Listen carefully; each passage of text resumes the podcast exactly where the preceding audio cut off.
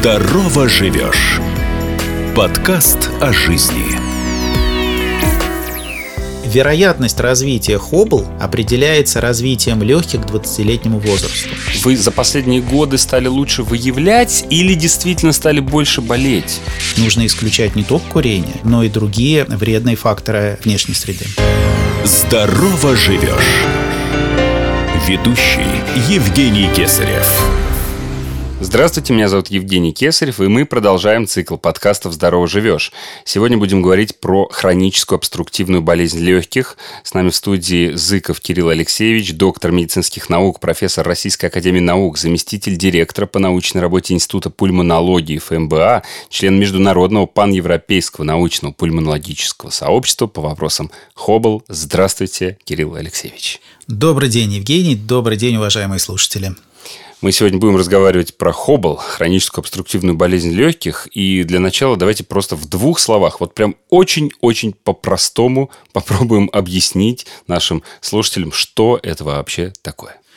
Ну, я думаю, Евгений, этот э, первый вопрос, он и будет самым сложным в нашей с вами беседе, потому что на самом деле определить, что такое хоббл, хроническая обструктивная болезнь легких, не могут ведущие умы нынешней пульмонологии, и определение постоянно меняется, причем оно меняется едва ли не каждый год. Серьезно? Официальное? Официальное определение этого заболевания. На самом деле это действительно так, появляются новые нюансы. Но вот основные компоненты этого определения, они очень важны для всех, и включая наших слушателей, потому что первый компонент этого определения звучит очень странно. Это заболевание, которое можно предотвратить и лечить. Назовите мне хоть какую-нибудь патологию, где в определении звучит эта первая фраза. Почему так? Ну, потому что буквально лет 10-15 назад считалось, что это заболевание является неизлечимым. Средняя продолжительность жизни после ди... э, постановки диагноза Хоббл э, была достаточно невелика. И, и вот современные методы лечения, современные методы профилактики, они, в общем, и позволили с гордостью поставить такую позицию, что это заболевание, которое мы сейчас можем предотвращать и можем лечить. Угу. Если говорить относительно сути самой Да, проблемы. немножко вот механику, физиологию.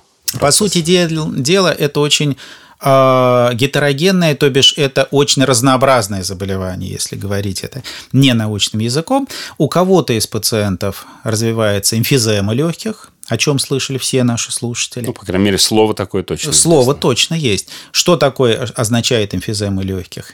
Это разрушение перегородок между альвеолами. По сути дела, бронхиальное дерево – это действительно дерево, и вот в качестве листочков это альвеолы, где и происходит газообмен, где кислород из воздуха проникает в кровь э, пациента. Так вот, собственно говоря, э, разрушаются стенки между этими альвеолами и развивается повышенная воздушность. Это очень э, нехорошо, это, э, этот процесс, он необратим, и поэтому мы говорим, что эмфизема легких – это один из компонентов развития Хоббл. Второй компонент – это хронический бронхит. И эти пациенты будут жаловаться на э, длительный кашель, на отхождение мокроты. И эти пациенты, у которых преимущественно эмфизема или преимущественно бронхит, они могут быть очень не похожи друг на друга – Поэтому я бы предостерег вот слушателей от того, чтобы э, переносить свои свое заболевание, да, картину своего заболевания. Да, на, безусловно. Да, скажем, на состояние, которое там у соседа, у которого тот же диагноз стоит. Ну, это самое страшное. Мы все время говорим в каждом выпуске, не занимайтесь самолечением, потому что Конечно. синдром третьего курса, как помните в институте, когда ты находишь у себя все болезни. Джером, Кей Джером, не забываем, и можно найти у себя все, кроме родильной горячки, если это мужчина, конечно. Да, да, да. И э, у кого-то вот э, один тип, это называется красиво фенотип по, это, на, э, с использованием научного термина. И, и ключевым элементом диагностики самого заболевания является бронхиальная обструкция. Ну, откуда, собственно говоря, и заболевание. То есть, это фиксированная бронхиальная обструкция, которая не может быть преодолена в, э, в отличие от бронхиальной астмы где достаточно часто она полностью обратима. В обязательном порядке у пациентов с Хоббл появляются симптомы. Да, сейчас мы обязательно э, поговорим про симптомы. Я просто хотел как-то попытаться резюмировать. То есть хроническая обструктивная болезнь легких – это это такой диагноз, да, да. отдельный, который э, может быть выставлен, а может быть не выставлен пациенту, предположим, с бронхитом, с хроническим бронхитом. Абсолютно верно. Хронический бронхит – это отдельная нозологическая единица, которая отличается от хобл, которая имеет э, полное право на самостоятельное существование, и ни в коем случае нельзя их смешивать, потому что подходы к лечению разные.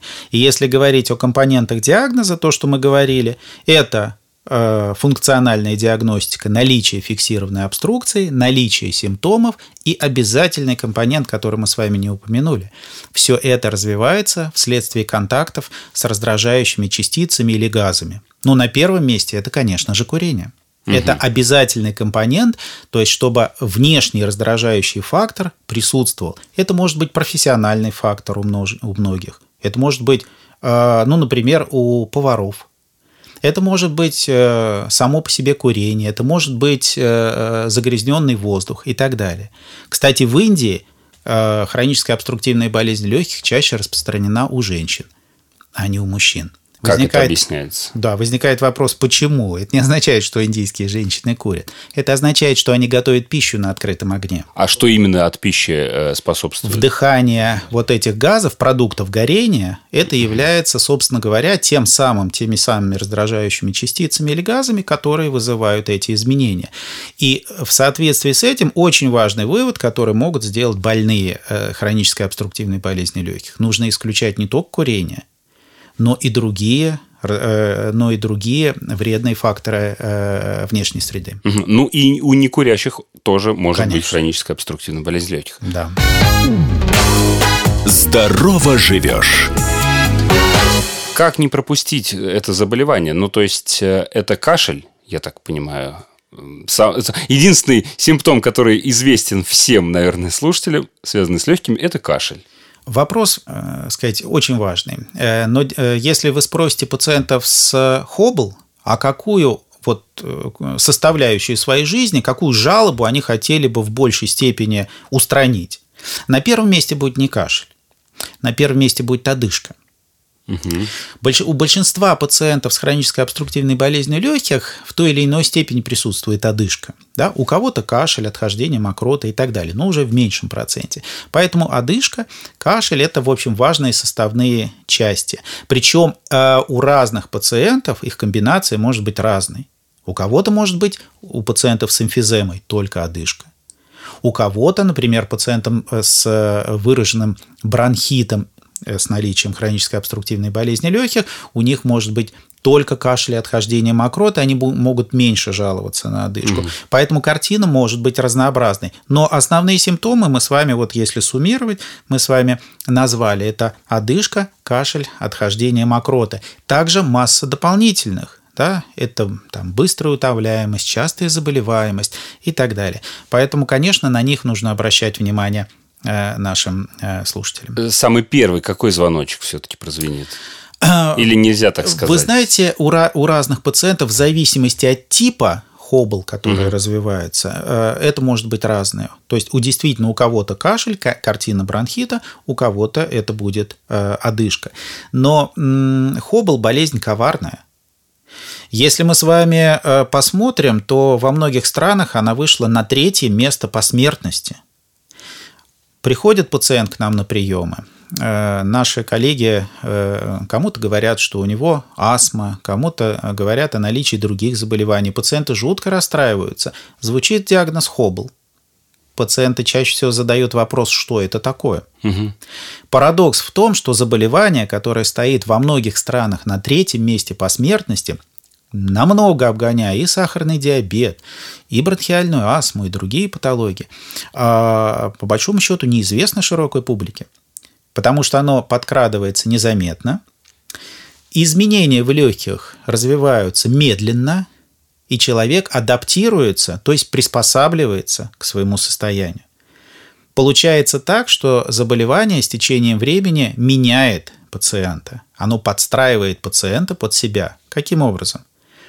У человека при физической нагрузке начинает появляться одышка.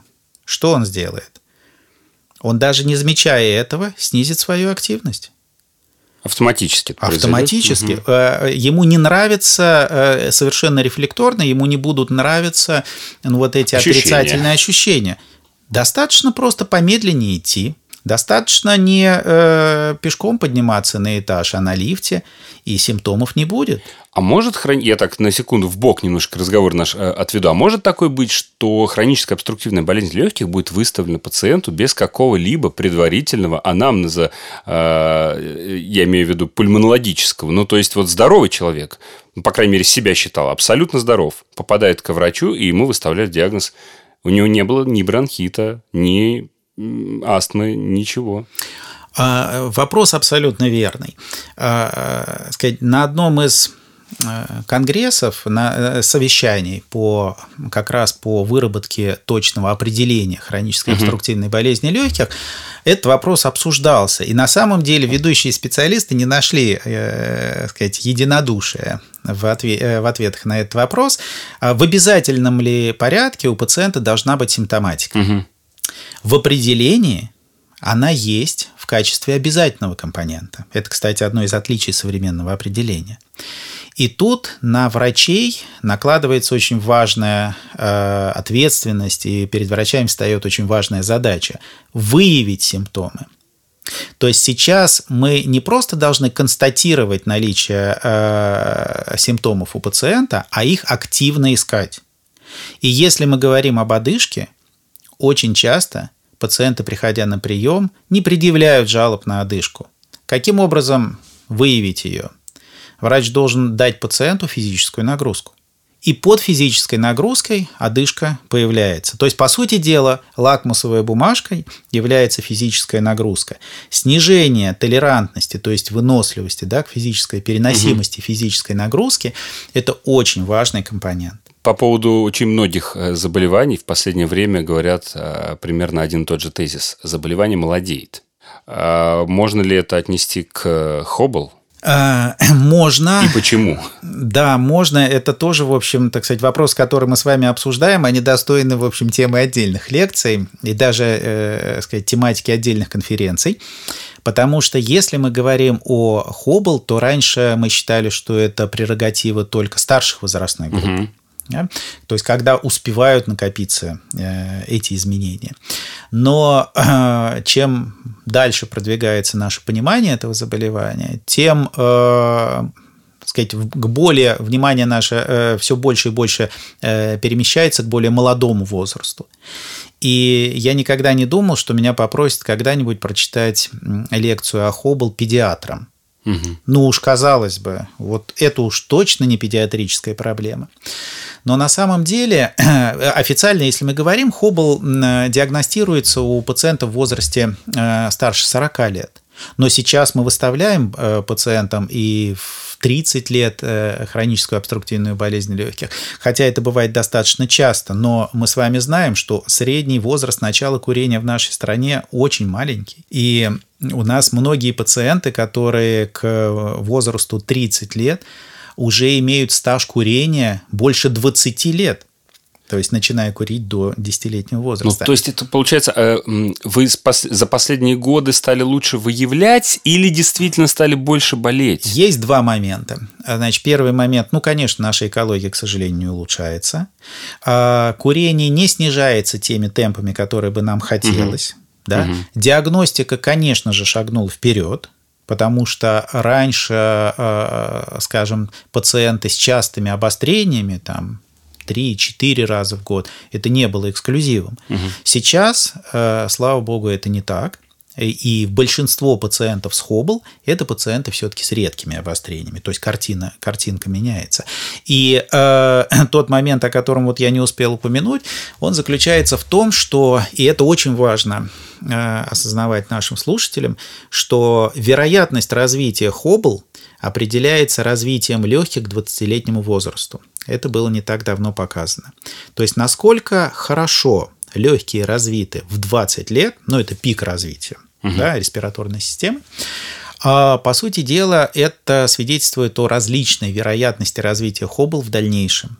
И поэтому помните, ну, известную поговорку, там, бери, береги кафтан там снова, вот можно сказать о здоровье, ну, переиначивая немножко, о здоровье с молоду. Потому что то, что закладывается к 20 годам, угу. предопределяет вероятность проблем в дальнейшем. У людей с хорошими, с хорошими развитыми легкими, с объемом форсированного выдоха да, на уровне там, 100%, угу. вероятность развития легких, ой, вероятность развития хоббл меньше, даже при наличии провоцирующих факторов. Если же легкие разви, э, развиты хуже, вероятность развития э, хоббл в дальнейшем гораздо выше. Мне кажется, многие захотят сейчас сделать э, это некие тесты, да, это функции внешнего дыхания. Абсолютно и, верно. И, и, и где, в какой поликлинике врач скажет человеку, пришедшему и выдохнувшему в трубку, как высока ли вероятность заболеть? Вы сделали, Евгений, вывод, который хотелось бы, чтобы сделали все наши слушатели, что действительно вот та самая качественная качественная диспансеризация, которая, сказать, сказать, при старом режиме угу. была в обязательном порядке, делали все. А, так вот, хотелось бы в э, состав э, исследований в рамках этих диспансеризаций ввести спирометрию. Да, абсолютно верно. Она не входит? Она не является обязательным. Mm. И поэтому, э, сказать, спирометрия выполняется пациентом групп риска. А вот хотелось бы, чтобы mm-hmm. делалась она в том числе и подросткам, да, и, так сказать, в 20-летнем возрасте, чтобы мы понимали, какое состояние респираторной системы у пациента, откуда мы начинаем движение. Это очень важный момент, и, э, сказать, э, я был бы очень рад, если бы вот спирометрия вошла в число обязательных тестов. Здорово живешь! Сокращает дистанцию и приближает слушателя к знаниям и советам специалистов, чтобы помочь и поддержать многих. Вот вы сказали, многие курят. А курение не снижается, к сожалению, теми темпами, которыми хотелось бы. А есть ли возможность продолжать лечение, предположим, уже выставлен диагноз, хроническая обструктивная болезнь легких, назначено лечение, и человек не хочет отказываться от курения? Как вы поступаете как пульмонологи в этом случае? Вы знаете, вопрос очень важный. Я бы даже его немножко расширил. Не хочет или не может? Не хочет или не может? Да. да. Есть э, пациенты, которые, ну, надо признать, совершенно демонстративно не хотят отказываться от курения. Но необходимо понимать, что э, ни один из лекарственных препаратов, которые сейчас существуют, не позволяет нам замедлить падение легочной функции объема форсированного выдоха за первую mm-hmm. секунду. Единственный фактор, который может это сделать, это отказ от курения это уже продемонстрировано. Потому что это тоже можно сказать, что, в общем, плетью обуха не перешибешь. Необходимо э, в любом случае убрать провоцирующий фактор. Это не только курение, да, у кого-то это может быть провредность, угу. да, у кого-то э, другие факторы. Поэтому убрать провоцирующие факторы и, конечно же, назначить адекватную терапию. Означает ли это, что пациент не почувствует себя лучше на препаратах, современных препаратах, если он не бросит курить? Нет, не означает, он почувствует себя лучше, но заболевание будет прогрессировать прежними темпами. Он почувствует себя лучше, э, респираторная функция его улучшится, но при этом, э, к сожалению, прогрессирование не удастся остановить. А хоббл – это не изолированная проблема легких, это проблема всего организма.